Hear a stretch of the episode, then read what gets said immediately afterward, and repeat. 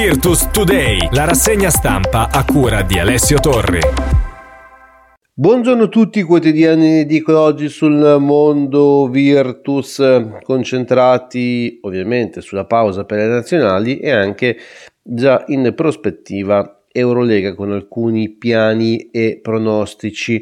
Corriere dello Sport di Bologna, Luca Muleo, Eurolega, il cammino da percorrere. Servono 4 successi su 8 gare, quasi vietato sbagliare in casa, sarà un mese decisivo. Battere Valencia il 29 febbraio è una strada obbligata. La Virtus in caccia di 4 successi in 8 partite in casa non può praticamente sbagliare mai, ma forse avrà bisogno anche di almeno un colpo fuori per restare nelle 6 di Eurolega subito qualificate ai playoff ed evitare un primo turno quasi proibitivo. Poi ancora, dopo gli spagnoli, arriverà un marzo da tre trasferte su cinque gare, ad Atene contro l'Olympiacos e poi una dopo l'altra a Kaunas e Belgrado, sponda Stella Rossa. I greci, finalisti un anno fa, sono in rimonta, i lituani con Trinchieri in panchina hanno cambiato marcia, i serbi potrebbero non avere più chance, ma davanti al proprio pubblico sono comunque un'altra squadra in mezzo non, non, è che ci si rilassi affatto, anzi all'arena arriverà prima l'imprendibile capolista Real Madrid e dopo il back-to-back fuori casa il Panathinaikos, rivale diretto in classifica e da battere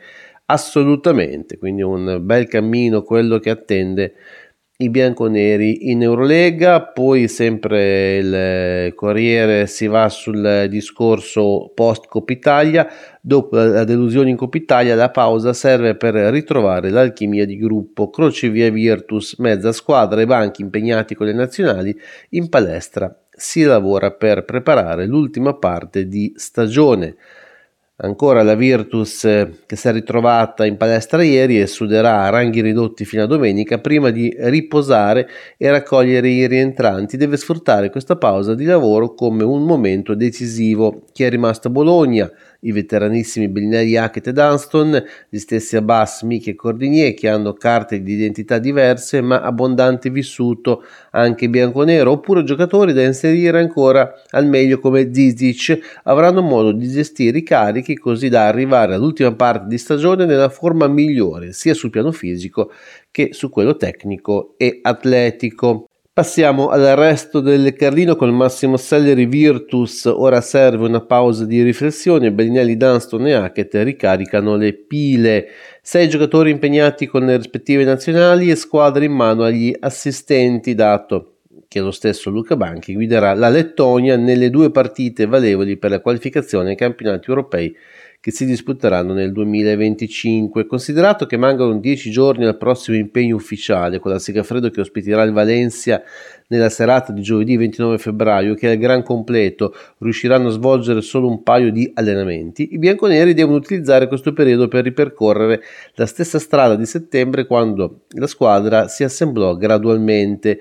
Il primo passo è ricaricare le pile a Marco Bellinelli, Brian Dunston e Daniel Hackett, tre giocatori fondamentali nell'economia del sistema disegnato da Banchi. Campeggia ovviamente la foto del capitano Marco Bellinelli e di coach banchi assieme a Daniel Hackett. Ed era, era, questa l'ultima notizia per quanto riguarda la rassegna stampa di stamani. Come sempre da Alessio Torri a tutti quanti l'augurio di una buona giornata.